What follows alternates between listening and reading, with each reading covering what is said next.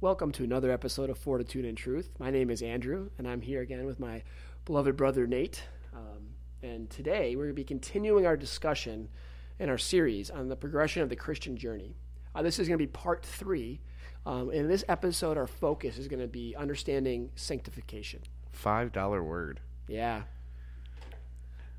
So as we get into it, um, I'll first go over our focus verse, then I'll kind of outline um, what to expect in today's show. And we also have a, uh, after I introduce the segments, um, Nate's going to go over an email that we have received that we appreciate. So we'll kind of do it in that order, Nate, just to give you a heads up. Um, so again, our focus verse today is Hebrews 12, verse 14.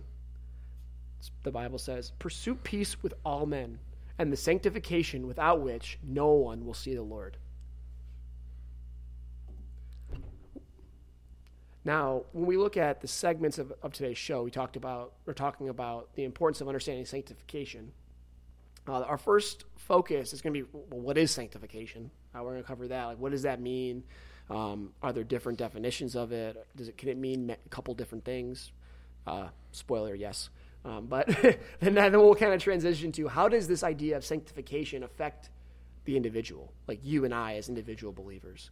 And last in this episode, we're going to go over how does this idea of sanctification, knowing that it's affected us as an individual, how does that affect God's church as a whole? In other words, the body of Christ, because we're all made up of it's made up of individual members. His body is made up of his body rather is made up of individual members. So again, that's going to be kind of the flow of the show today. Before we really go any further, and I kick it over to Nate for the first segment, uh, we would like to touch base on an email that we received uh, pretty good feedback, and we appreciate uh, all feedback. Absolutely. So uh, this concerned listener, not maybe not concerned, um, but fellow listener, uh, sent us an email, and just so you know, if you send us emails and we appreciate them, um, we'll we'll shout them out. Uh, if we made an error and you guys call us out on error, uh, we will we will own it.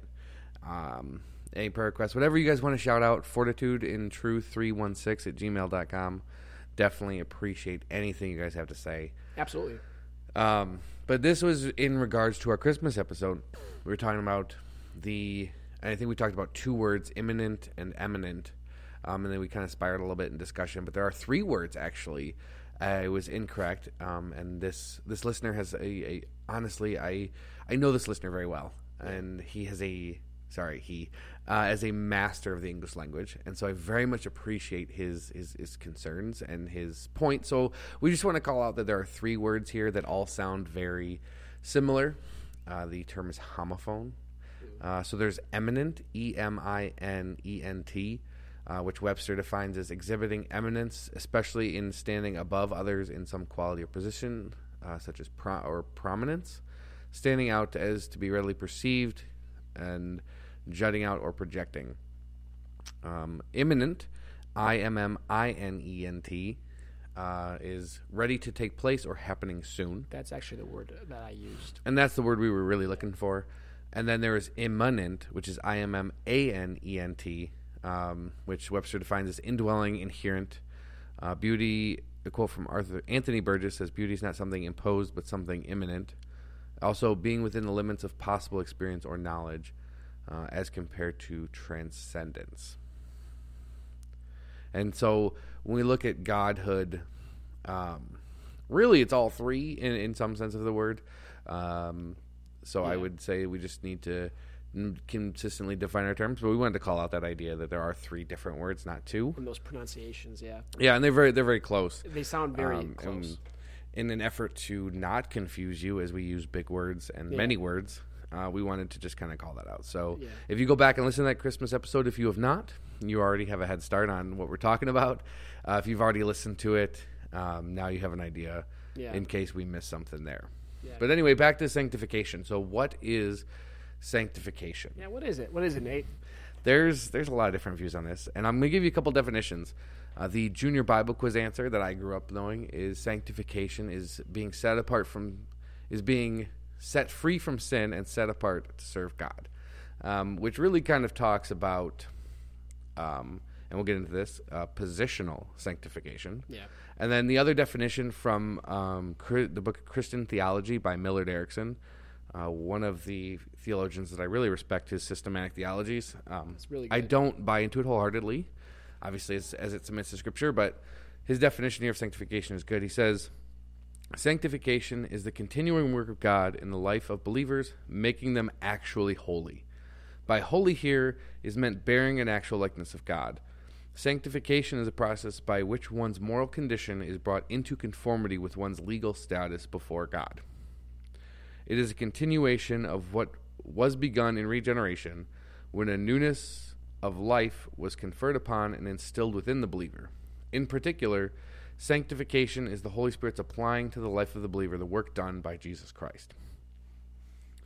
So we, even in this definition by Erickson, we see this this idea of of both positional and what is often defined as progressive sanctification. And I would say most people, when they talk about sanctification, when you hear it in church, when you hear it in sermons, uh, we talk about sanctification. Most of the time, you're probably talking about progressive sanctification. That's very common. Yeah. And so, so progressive sanctification is this idea of being continually conformed into the likeness likeness of Christ, continually being made holy um, until the point where you die and go to heaven, and then you are ultimately glorified. Now, progressive sancti- or sorry, positional sanctification, on the other hand, is that idea of being set apart. So the best way I think I can describe this is with we can we can look at Paul's words in Romans six, um, but one of the one of the best ways you can describe it is you were saved for something, right? Um, and Paul says this in Colossians two, and we'll get there. But there's a book I read, and the title of the book is called "Free to Be Holy." Right? You were set free, right? You were set free from from sin and death, and and you were pulled out of bondage, but you weren't pulled out of bondage just to live, just to to you know do whatever it is you want. You were you were you were set free for a purpose. You were set apart for a purpose. And that purpose basically is the idea of progressive sanctification, right? That's part of it. So Paul says in Romans 6, if you start in verse 17, he says, But thanks be to God that you who were once slaves of sin have become obedient from the heart to the standard of teaching to which you were committed, and having been set free from sin, have become slaves of righteousness. I am speaking in human terms because of your natural limitations. For just as you once presented your members as slaves to impurity and to lawlessness, leading to more lawlessness, so now present your members as slaves to righteousness, leading to sanctification. And he goes on to he says, For when you were slaves of sin, you freed in you were free in regard to righteousness. But what fruit were you going to were you getting at that time from things of which you are now ashamed? For the end of those things is death. But now that you have been set free from sin and have become slaves to God, the fruit you get leads to sanctification and its end eternal life. For the wages of sin is death, but the gift but the free gift of God is eternal life in Jesus Christ our Lord. So we see here Paul's talking about this idea that you were saved again. You were slaves from sin and you've been delivered. And I, I just I can't get this out of my head, Andrew, and I, maybe there's some recency bias here. Uh, we talk about this idea of this Paul's Christ hymn in Colossians, and he talk, he's he talks about the the preeminence of Christ. But even before he gets there, in, in Colossians one verse thirteen, he says, "He has delivered us from the domain of darkness and transferred us to the kingdom of His beloved Son, in whom we have redemption and forgiveness of sins." He didn't just give us up, right? He didn't just deliver us to live hunky dory. I think that's my favorite term lately. is is we don't just get this idea of freedom. It's you were saved for something. You were set apart to serve God, right? So even in that definition, the, the junior Bible quiz definition, you were set apart. There's your positional sanctification. You've been sanctified. You've been and, and partly justified, right? You've been declared holy before the Father. But now you who have been declared holy are now being made holy. And so there's this kind of both and where you're Yeah. set apart, but you're continually made as you were declared. No, that that's a very good way to put it. It's a, it's a dual definition, is what I like. To, what I like to say. It has both that same word has two meanings that are very analogous. But again, one is talking about the position, right? You're set free from the bondage of sin, and like you said, for the purpose of serving God, right? And, and I think Paul does a very good job. I mean, let me know what you think of this, Nate. But he often refers to himself as a slave of Jesus Christ, right? He before he was a slave of his lusts, his passions, whatever it might be, in the darkness. But now he's a slave of Jesus. Um, and that what a what a beautiful way to think of that. In, in reality, when you understand what that means. Yeah, absolutely. And just for those of you listening, I think I think the ESV and sometimes the NIV softens that Greek word. Um, oftentimes we see Paul as a servant or Paul as Bond servant, yeah. bond servant. The Greek word is slave. Yeah, it means slave. Um, yeah. And there's other words for servant. Sometimes he'll say like slave, like servant and minister. I think in Philippians or Colossians he calls himself a servant and then a minister in the same in the same verse. Really, those words could also be as slave and servant um, to the to the ministry, servant to the ministry, but slave of Jesus Christ, a servant to the ministry. And that's that ultimate. They would have understood that a little bit better, but that just being bound to that, and not just from obligation, like here's the thing, and, and people are gonna. Some people get bent out of shape by this. Like, he saved your life, and you didn't deserve it. Uh, How could I repay him? Maybe just do what he asks. Like that's like that seems like such a novel concept, right? like, oh my gosh, I can, he saved me. Now I can just go do what I want. That's not really how that works in, in an actual relationship, right? Right. My wife allows me to maybe buy something that makes me happy. Am I just going to go spend all my time on this thing that makes me happy and just neglect my wife? I would hope not. I I would also hope not. I'm sure she would hope not. um, or would I do things that she wants to either return the favor? Not that I owe her anything, not that she thinks I owe her anything, but because I also love her in return, that I would get her things that are valuable to her. I wouldn't get her the same thing or say, "Hey, I'm glad you allowed me to buy this or bought this for me. Do you want to do you want to use this with me?" Like, who cares? Like, I'm a drummer, and I play drums, and does she care? Absolutely not. would she ever play my drum set? Absolutely not. Would, would that mean would that be any value added if I bought her her own drum set? No. That's not that's not love right there. Now she loves other things, right? She likes getting her nails done. She likes doing her own nails. And so like allowing her to have that space and freedom to do those things, that's that's a relationship. So and if we tie that into to God, that would be the same thing, right? He did these things for us and out of no obligation for us to reciprocate, but if we love him in return and do reciprocate, then we should we have some obligation to him. And that's that's such a novel concept. Uh, well, well, and on that point too, when God blesses, there's shortly after or immediately you find duty and responsibility. That's not a bad thing. That's a good thing. That's a, that's a, that's a something we should praise God for. And that's kind of tying into what you're talking about. This idea of well, God's grace, He blessed us, and He's blessed us with many multitude of things. But first and foremost, it's the opportunity to be called a child of God. That we are mm-hmm. no longer a slave to sin, and with that blessing comes some responsibilities and duties. And it, we shouldn't look at it like a toddler looks at how he has to clean his room, right? We should look at that with praise God that we get that we're able to do this, and it's only by His grace and power and the Spirit that's in us that we're able to grow and do these things. Anyway, that's No, you're you hit the head in, uh, on the head, and I think I'm reminded of a, a discussion post I had. I in my New Testament class in seminary, we had a, a discussion about are Christians who are in the New Covenant under the blood of Christ and under grace obligated to keep the law, and that's that's a debate in and of itself. That is a, a whole nother episode's worth of debate. Yeah. But in short, my answer was, in some sense, yes. Right? We're not bound to the law the way the, the old covenant was, but in the same sense, if I love and have a relationship with Christ, maybe I'm not obligated to in some sense, but in, if I have a love and rela- loving relationship with Christ, I should want to keep and do what He wants. And He's clearly expressed in the entire canon of Scripture what He desires. Yeah. And he even says it in some, and I believe it's in one of the prophets, that I desire obedience above sacrifice. Yep. I don't care about your, your animal sacrifices. Just obey me. That's it. This, again, such a novel concept. Well, um, yeah. When you talk about that, the note of, I think often, I think you mentioned this in one of our episodes. I really appreciate it. I just want to highlight it. I don't mean to cut you off, but I think it's a value added uh, that it's very tempting for us. Since we're under the new covenant, to, in a sense, disregard the Old Testament and disregard the Old Covenant. Like, oh, that only applied to Israel and the Old Covenant. That would be a mistake. Um, there's so much value added, and it's you have to understand we have the whole canon of Scripture. We're not we're not to neglect the Old Testament. And there's a lot of things I would I would actually agree with that assessment, even though you shared it briefly. I know in your post it was much more in depth, but I would agree with that. That in some sense the answer is yes. Now we wouldn't look at it the way that the Israelites, of the Old Testament, looked at it and held to it, but that doesn't change the fact that there is a lot of duty there that we are to, in a sense, reciprocate. Does that make sense? I don't know. Mm-hmm. Absolutely.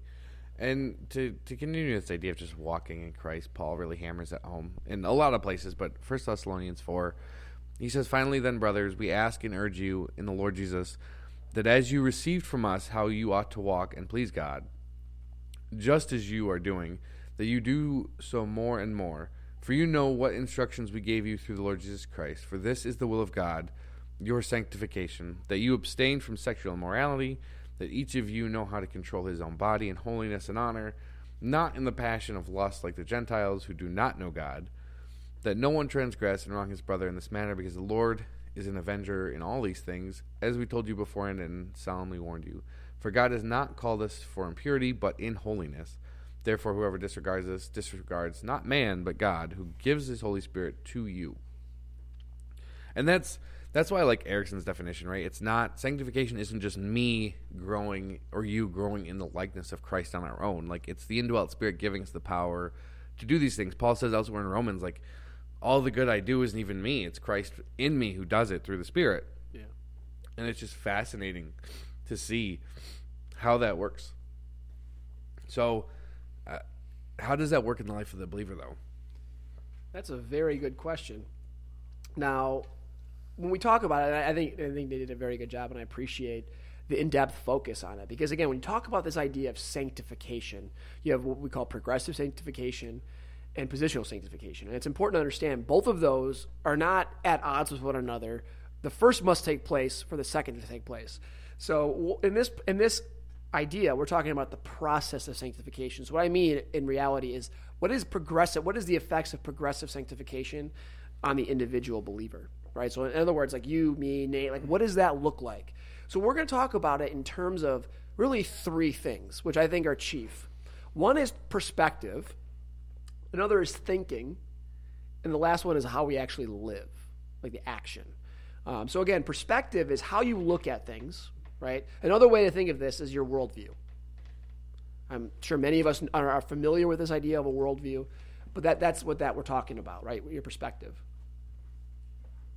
Um, so when we, as we talk about that, that will the way you look at the world kind of will deeply affect the way you think. It's one of the main factors in it. So thinking then is the your actual process of thinking, and the substance of your thinking. That's an important distinction here, right? So it's your process of thinking, like your the way you look at the world will affect in some part how you think, right? That actual process, and then it will also affect that that process will affect the substance of what you're actually thinking about. I don't mean to get too abstract there, but that's what we're talking about there. And then living, um, this is the last step. This is like the application, right? It's both your perspective and thinking. It's literally how you physically live your life, what actions you take, and why. And that's that last step is important. What is the motivating factor? Why are you taking those steps? So as we look at it and we talk, we consult Scripture with this. Each of the each there's going to be actually four points, but three points of Scripture. The first point will tie into our perspective the second point, the second passage of Scripture will tie into how we think. And the third passage of Scripture will tie into our living. Okay? So, as we look at this, we, we see Scripture says in John 10, beginning in verse 7, and I'm going to read through verse 10. This is Jesus teaching his disciples, just have some background knowledge. So Jesus said to them again, Truly, truly, I say to you, I am the door of the sheep. All who come before me are thieves and robbers, but the sheep did not hear them. I am the door. If anyone enters through me, he will be saved, and he will go in and out and find pasture. The thief comes only to steal and kill and destroy. I came that we may have life, that you may have life, rather, than, or sorry, that they, re- I'm going to reread verse 10. Verse 10. The thief comes only to steal and kill and destroy. I came that they, the sheep, may have life and have it abundantly. Now, if you're following along and you have ESV, I'm actually reading from the NASB. 95, just so we're. Um, We don't judge translations though. We don't. We don't. I'm just letting you all know. I, I tend. I have a. I have a preference for the NASB. I tend to read from that. Like our, for example, our, our home church uh, uses ESV. Uh, no, no knocking it. I just I prefer the NASB. Anyway, so if we notice there, and, and this may sound like a weird passage, right? But when it talks about perspective, I want to talk about perspective here for a moment. Because this is a verse that can be misunderstood. Okay? We see that Jesus says he came that, he, that we may have life, that his sheep may have life and have it abundantly. Now, I hate to burst the bubble of a lot of the prosperity preachers and, and that. I don't mean to knock on them overtly, but this is a verse they'll use. Yes, you do. Okay, I, I, I he called little, me correctly. I do a little bit. I do a little bit, but it's because it's just such a false teaching. Okay, they'll take this verse and they'll say something like, "Oh, that's why God wants you to have that mansion, right? Or He wants you to be wealthy and prosperous, because He came to, that you may live life more abundantly." Don't you know? Well, what does that mean? Right? What does that actually mean? Um, and Dr. Charles Stanley, in his Life Principles Bible, has a very good quote on this, and I'm going to read it in its entirety. Um, it says, "Do you, so this is picking up direct quote. Do you know how Jesus gives us abundant life? He does so by giving us himself. You could have all the money, relationships, wealth, and power, but you would still have a deep sense of emptiness because life isn't found in these things. The only one who can truly satisfy you is Jesus Christ. To live the abundant Christian life is to follow Jesus, to live his life, or to allow rather, to allow Jesus to live his life through through us.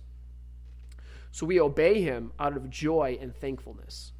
Now, I, I think that's important, right? Because we see this is why Jesus came, so we may live and live abundantly.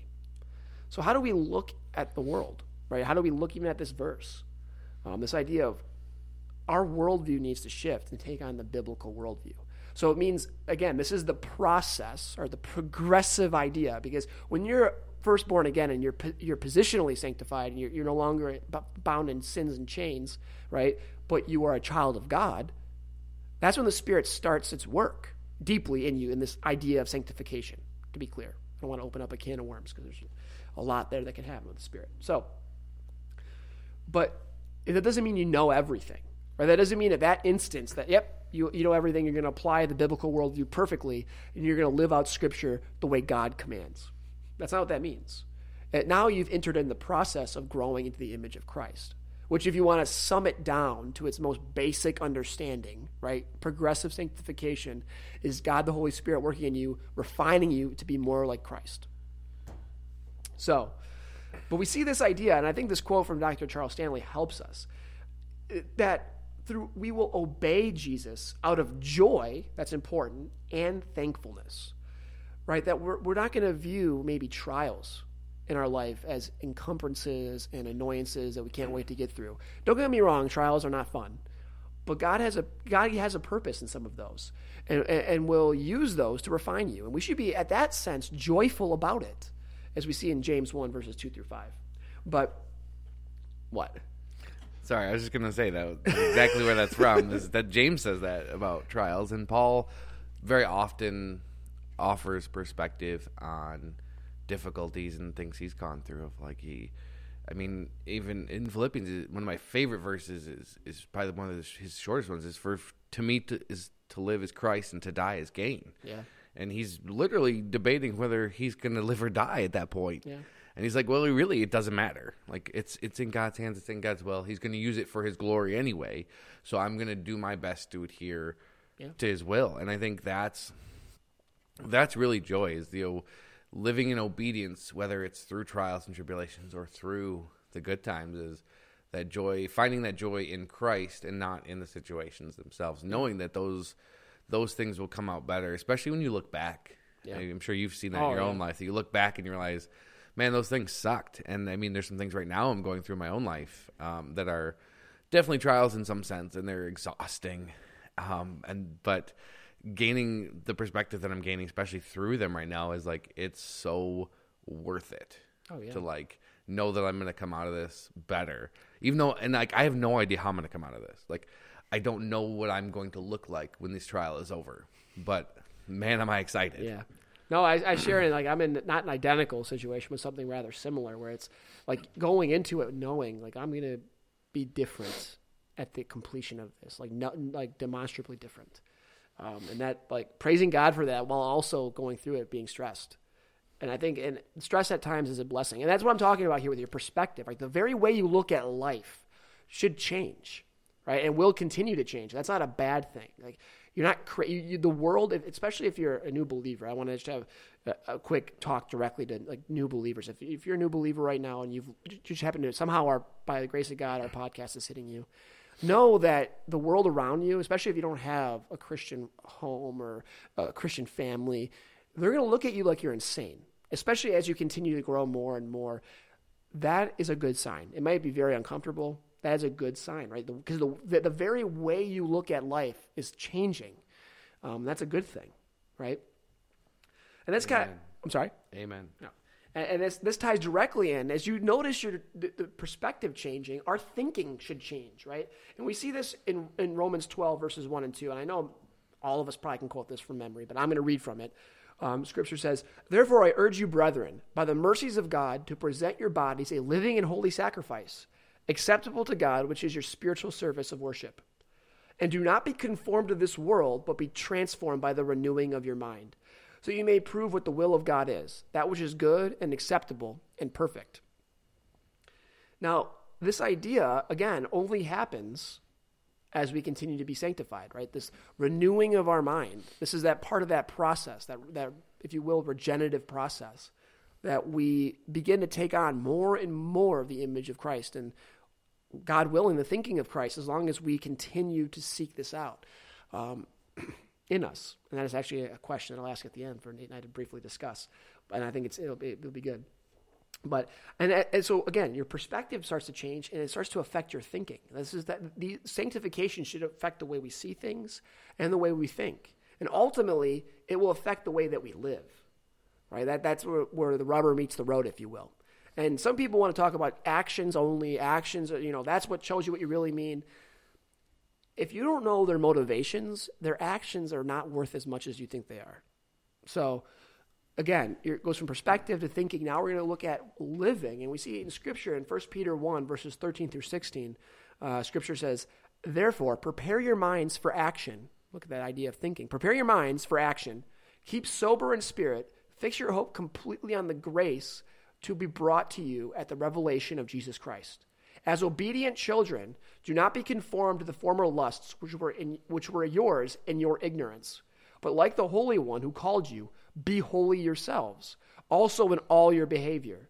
Because it is written, You shall be holy, for I am holy. Now, I always find it interesting because Paul, this is Peter, obviously, God using Peter, but Paul talks a lot about this, about being like obedient children. Like Paul, and I know John uses it as well, this illustration of a child. Now, that doesn't mean that you should be ignorant in your actions and thinking, right? But again, as obedient children, listening to what God is saying, right? What God is, has in His Word. Um, and th- again, and, and, and, I think First Peter really ties together all of this. What we see in just in these verses here in First Peter, uh, we we see this idea of um, our, our the prepare our minds for action and, and affecting our whole behavior. Um, and, that that's that's that final like that that's the final step. But that's what as we look at this is in our effect uh, as sanctification affects us as individuals, we begin to change the way we act um, and, and the way that we live, and also most importantly why we live, right? Why we do the things that we do. Um, and a good illustration of this further, right? This this is it's important to understand. Sanctification, progressive sanctification, is a holistic change. Okay, and, and the process of change within yourself, again, to be conformed like that of Christ. And, and we see it in Colossians three verses one through five. I, I feel is a really pretty good a pretty good illustration of this.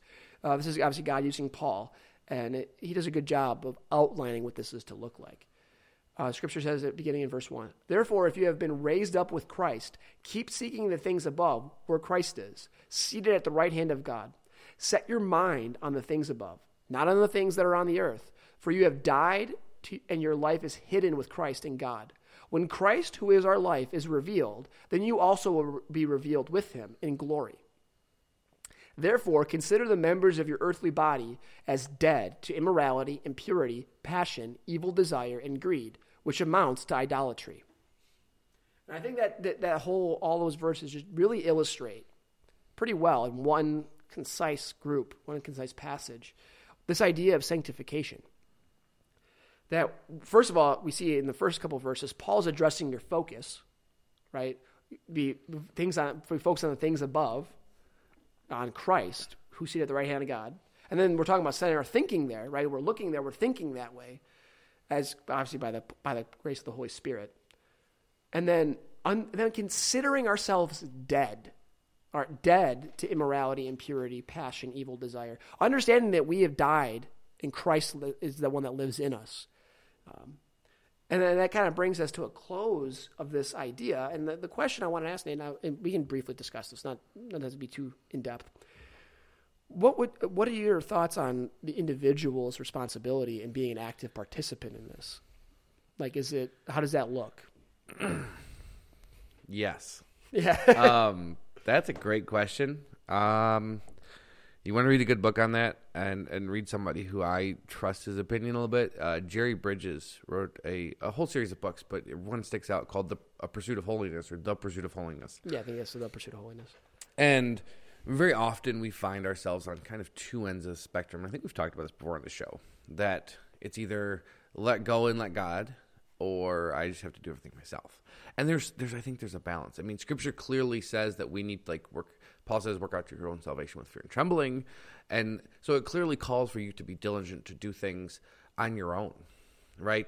But how much of that is really on your own is a great question, and I don't know that I can even answer that. Um, yeah. But at the same time, like the Spirit's going to work in you, so like it's you work and the Spirit works, and you work together. And sometimes the Spirit kind of slaps you in the back of the head, you know, yeah. uh, yeah. kind of puts you back in line.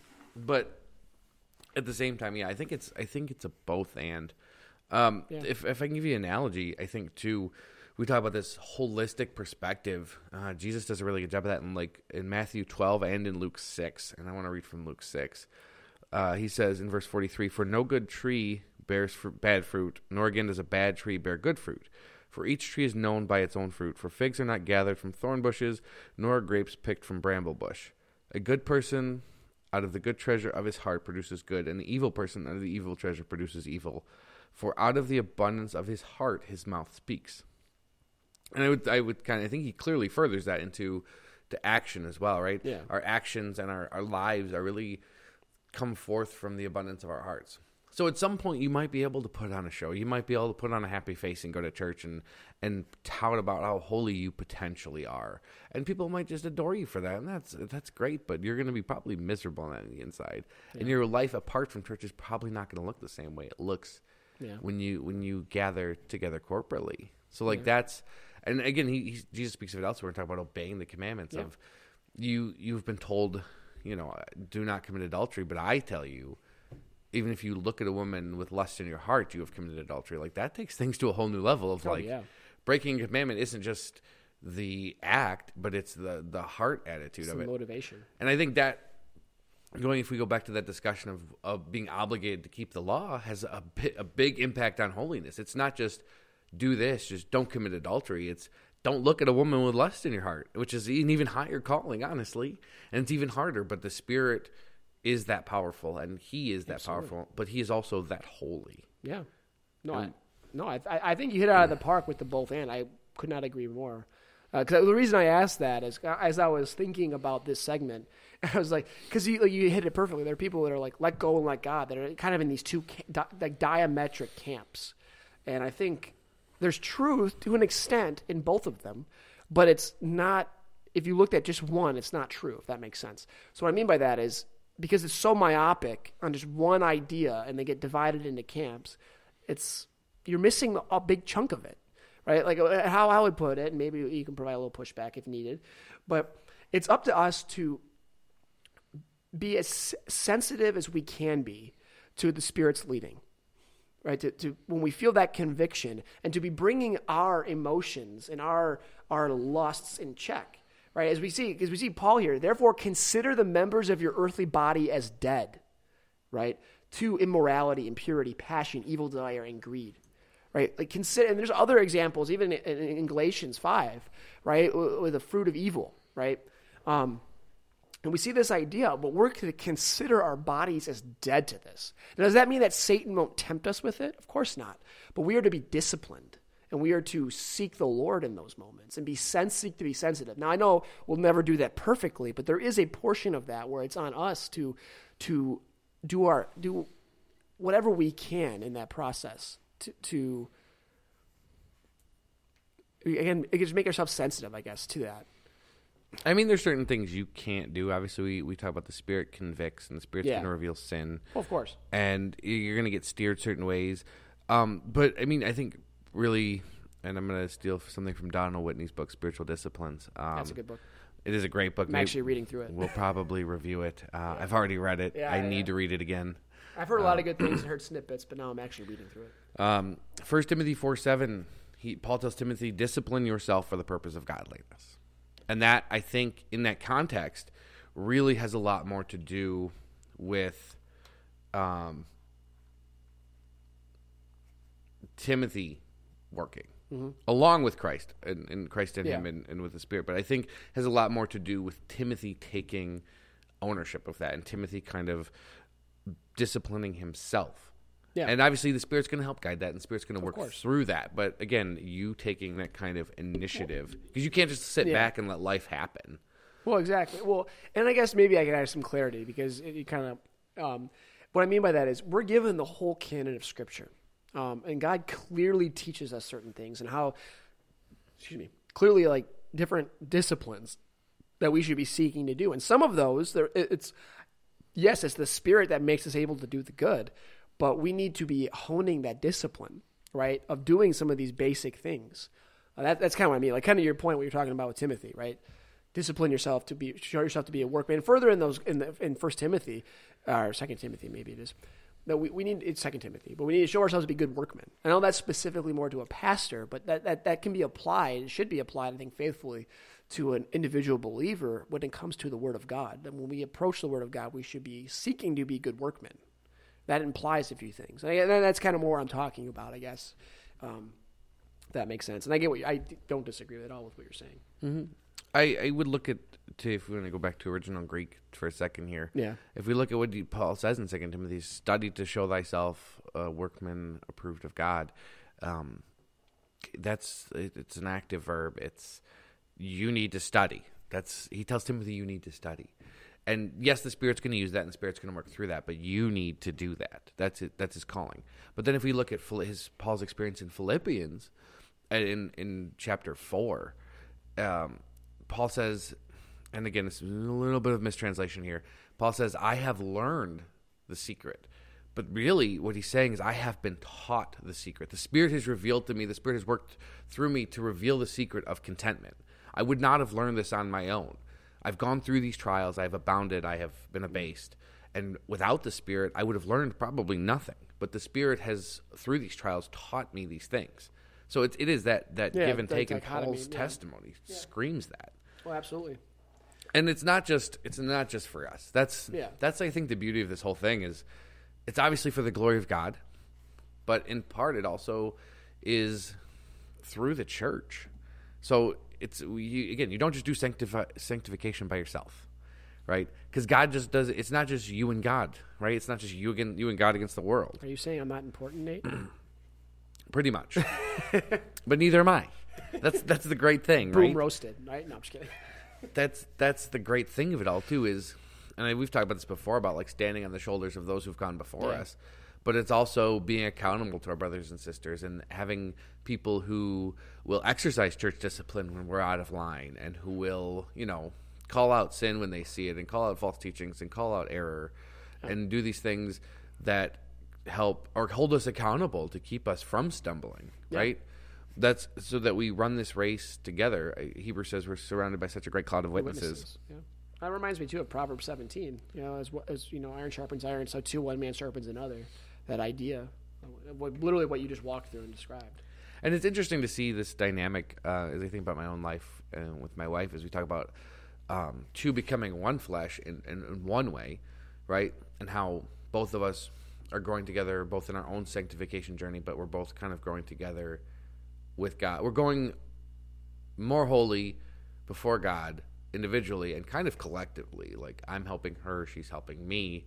We're growing together. Yeah. In in the same way, in a different sort of way, as members of one body, we do the same thing in the church. It's a little different, obviously. No, no, I, but I get the illustration. But does like, that make I, I like the illustration. Uh, and Paul says Paul really says as much. If we look at 1 Corinthians twelve twelve, um, actually we start in eighteen, uh, but he's talking about one body with many members. We could have read pretty much the whole chapter twelve, basically. Yeah, go ahead and read the whole chapter. That's probably good for a good study. Uh, but starting verse 18, he says, But as it is, God arranged the members in the body, each one of them as he chose. If all were a single member, where would the body be? As it is, there are many parts, yet one body. The eye cannot say to the hand, I have no need of you, nor again the head to the feet, I have no need of you. On the contrary, the parts of the body that seem to be weaker are indispensable. And on those parts of the body that we think less honorable, we bestow the greater honor, and our, unpre- and our unpresentable parts are treated with greater modesty, which our more presentable parts do not require. But God has so composed the body, giving greater honor to the parts that lacked it, that there may be no division in the body, but that the members may have the same care for one another. If one member suffers, all suffer together. If one member is honored, all rejoice together. So that's that's interesting in a lot of ways, but it's interesting to see too the idea that we we grow together, right? So if all one is honored, we all rejoice together. If one suffers, we should suffer together. Um, so it's it's one in one sense the idea of the unity of the body, but how does that work with sanctification? That's I, that's where doing life together. I think it's harder um, from a practical standpoint. I have have run into multiple issues in our local church where it's like you feel somebody's having a power trip or somebody's steamrolling somebody in maybe a group discussion. It's like well, you're way out of line, and maybe that's my own pride saying that. But um, one of, one of the pastors counseled me as far as grace and gentleness is concerned. It was really eye opening to to remember that just as I or you or anyone else is, we're all on our own walk of sanctification. So just as I am growing more like Christ, so is the person across from me, so is the person next to me, so is anybody I'm having a discussion with who is a member of the body of Christ. And so yes, we all sin, and yes, but we should all uh, respond to one another like speaking the truth in love. And so how does that look? Is not necessarily the easiest thing, but it's perspective, right? Because we are all one body. We wouldn't let the body suffer for the sake of one member. We would want to build the body up. Uh, I kind of reminded of the the phrase, you know, you're only as strong as your weakest link. Yeah. And it's a little bit different of analogy, but I think we're we're we're on the same line here, where we want to build one another up because we are all one body. We wouldn't want to leave anybody behind. Just as we want to continue to add to the body, we want to strengthen the body that's that's within. And further on that point too, when you talk about eh, those of us who are stronger or more mature in the faith, we have a duty and responsibility to bear the weaknesses of the weaker ones with them, right? Meeting them where they're at, not lording over them, um, not looking down and belittling them. Like basically appealing to where they're at and they're conscious with the Lord, where maybe some things are okay, are really okay, but they have this idea that it's not, right? For example, being able to come alongside them and and, sh- share love with them, right, and understand that they're growing as well. Anyway, that's just kind of No. adding in what you're saying. I have, I think no, I think you're right, and I think even more so, conversely, and I, I found this with with me and my wife because I would say that the level of knowledge there's there's a big gap, right? I've gone to seminary, I've studied a bunch of things, so the I guess theological knowledge and application of that I have a better handle on the understanding of where she's just lived life and lived out her faith. And so there are also things in the simplicity of that that I think sometimes those of us who have studied more, who are a little more academic, forget. And and bless my wife. If you're listening to this and you know my wife, she's going to be mad at me for saying this, but the the servant heart of that woman, I wish I could duplicate in myself. Like she just would pick up and do anything for pretty much anybody without even a- being asked. Like she, we have different events at church, and just to give you an example, and there's always sign-ups for you know setup and tear down and all these things, and she never signs up for any of them, and yet somehow she ends up doing all of them when we go to these events. So I don't know how that works, but she would very much like we talk about our life in ministry, like if she could be the backdrop and remain the backdrop and just kind of stay behind the scenes, but just serve to serve and do so with a with a servant's heart that she does, I, I think that's just as honorable before the Lord as a preacher who, you know, preaches before thousands Yeah. and people get saved. I it's it's about living God's will in your life in the way that it's meant to.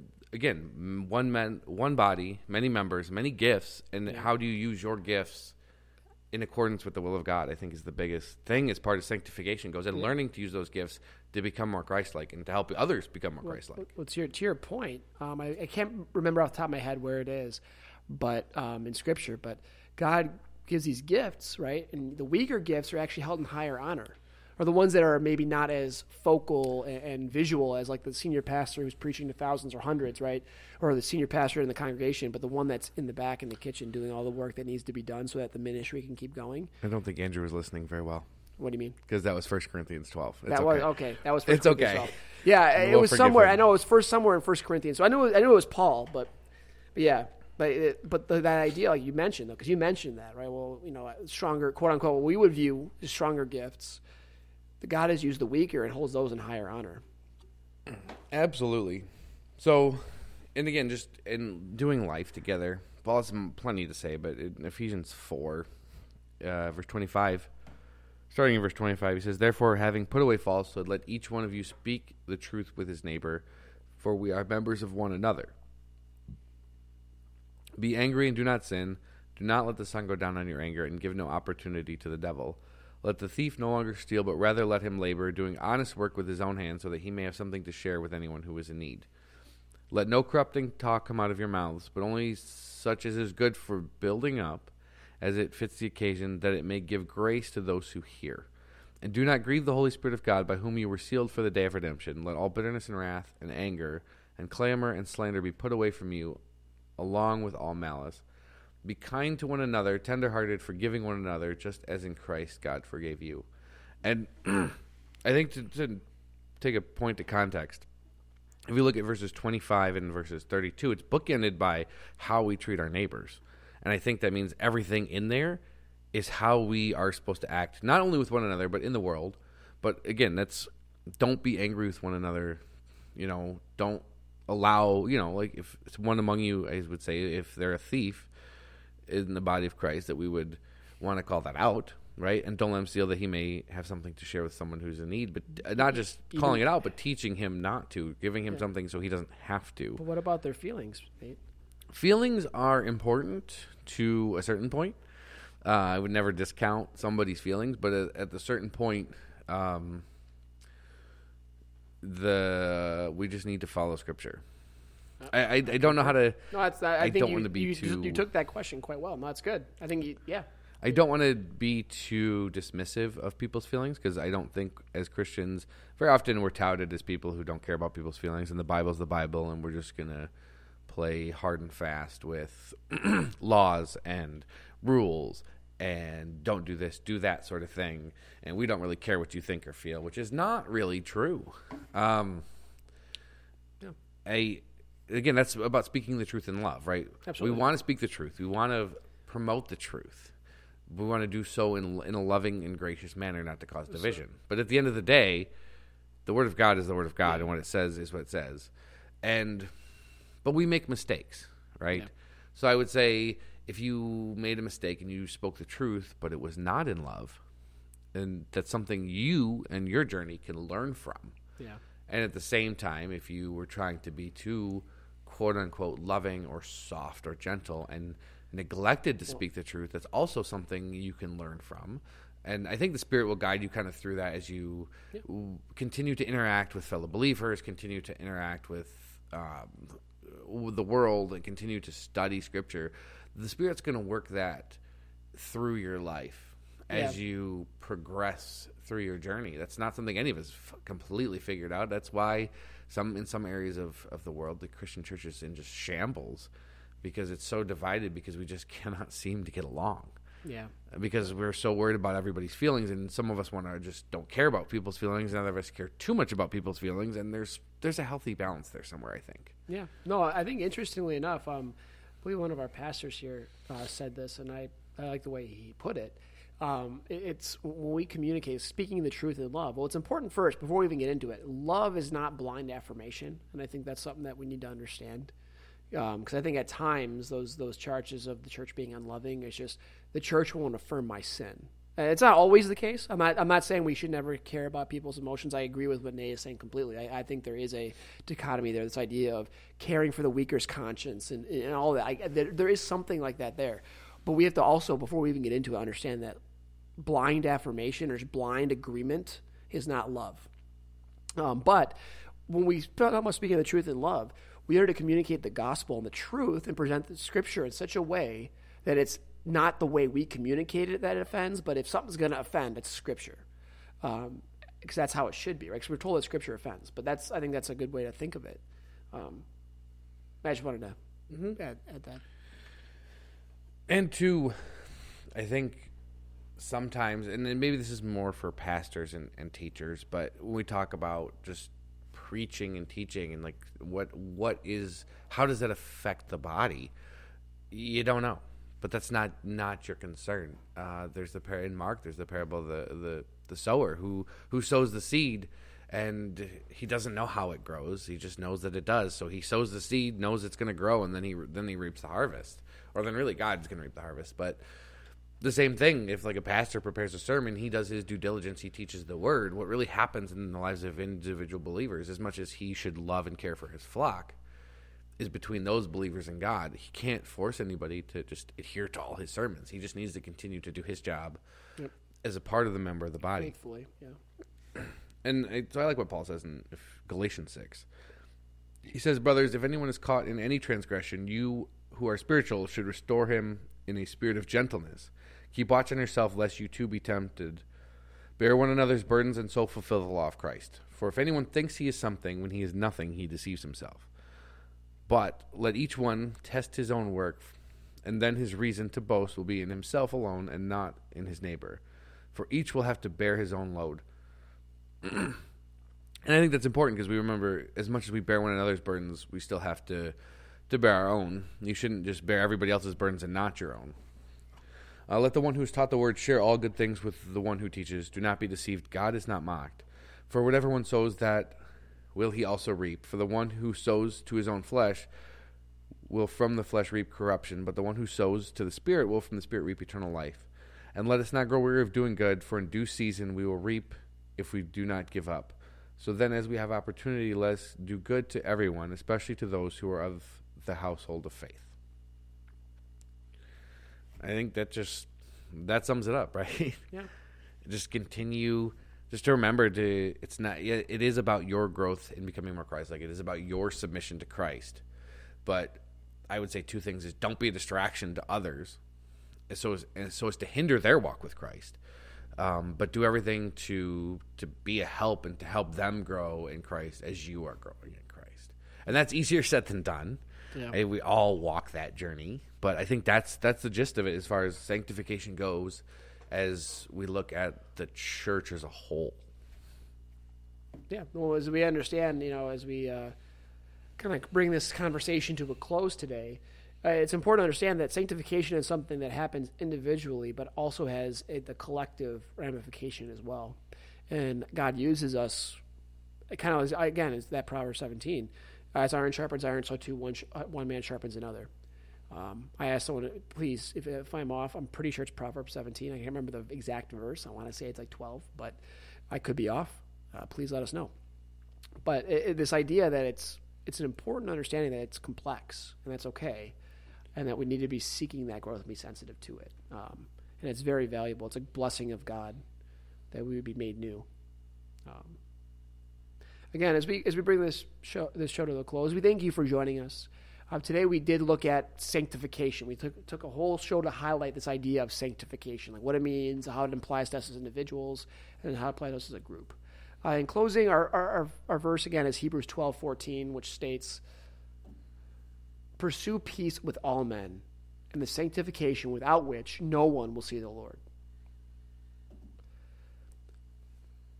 So as we as we can, as we continue to close here, as I remind you that any questions, comments, anything, uh, the best way to reach out to us is our email, which is fortitudeintruth316 at gmail.com. Uh, Brother Nate, do you mind closing us in prayer? Yeah, before I do, just again, just if you really appreciate this episode, if you think somebody else can grow from this, feel free to, to pass this along, to share it, to subscribe so you continue to receive new episodes. We do post every Friday morning. You will see a new episode pop in. And Bright and early at 8 a.m. you don't have to listen right at 8 a.m. It's Yes- yes, available. we, these episodes are not deleted, so you'll see if you're just if you're just joining us for the first time, you can check our the rest of our shows out, and we're going to continue to to publish more content. Um, be on the lookout. We might be messing around with some YouTube things, um, Yeah. some shorts, and maybe some daily um, devotional or daily reading type things to continue to just put the word of God out there. Uh, but let's close in prayer.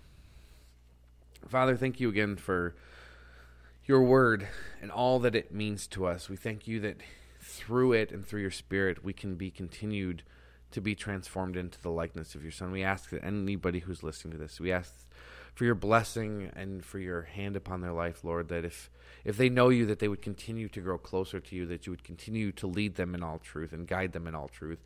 And for those of you and for those who don't, Father, we ask that if they stumble upon this, we ask that you open their eyes to this wonderful truth of who you are and, and really what you've done for them and of no accord and of nothing that they owe you. Father, we ask that you continue to just work out your will in all things that you would receive all glory and honor. And it's in your precious name that we pray. Amen. Amen. And we'll see you again next week, and we'll probably continue our discussion on the progression of the Christian journey. We look forward to it. Blessings.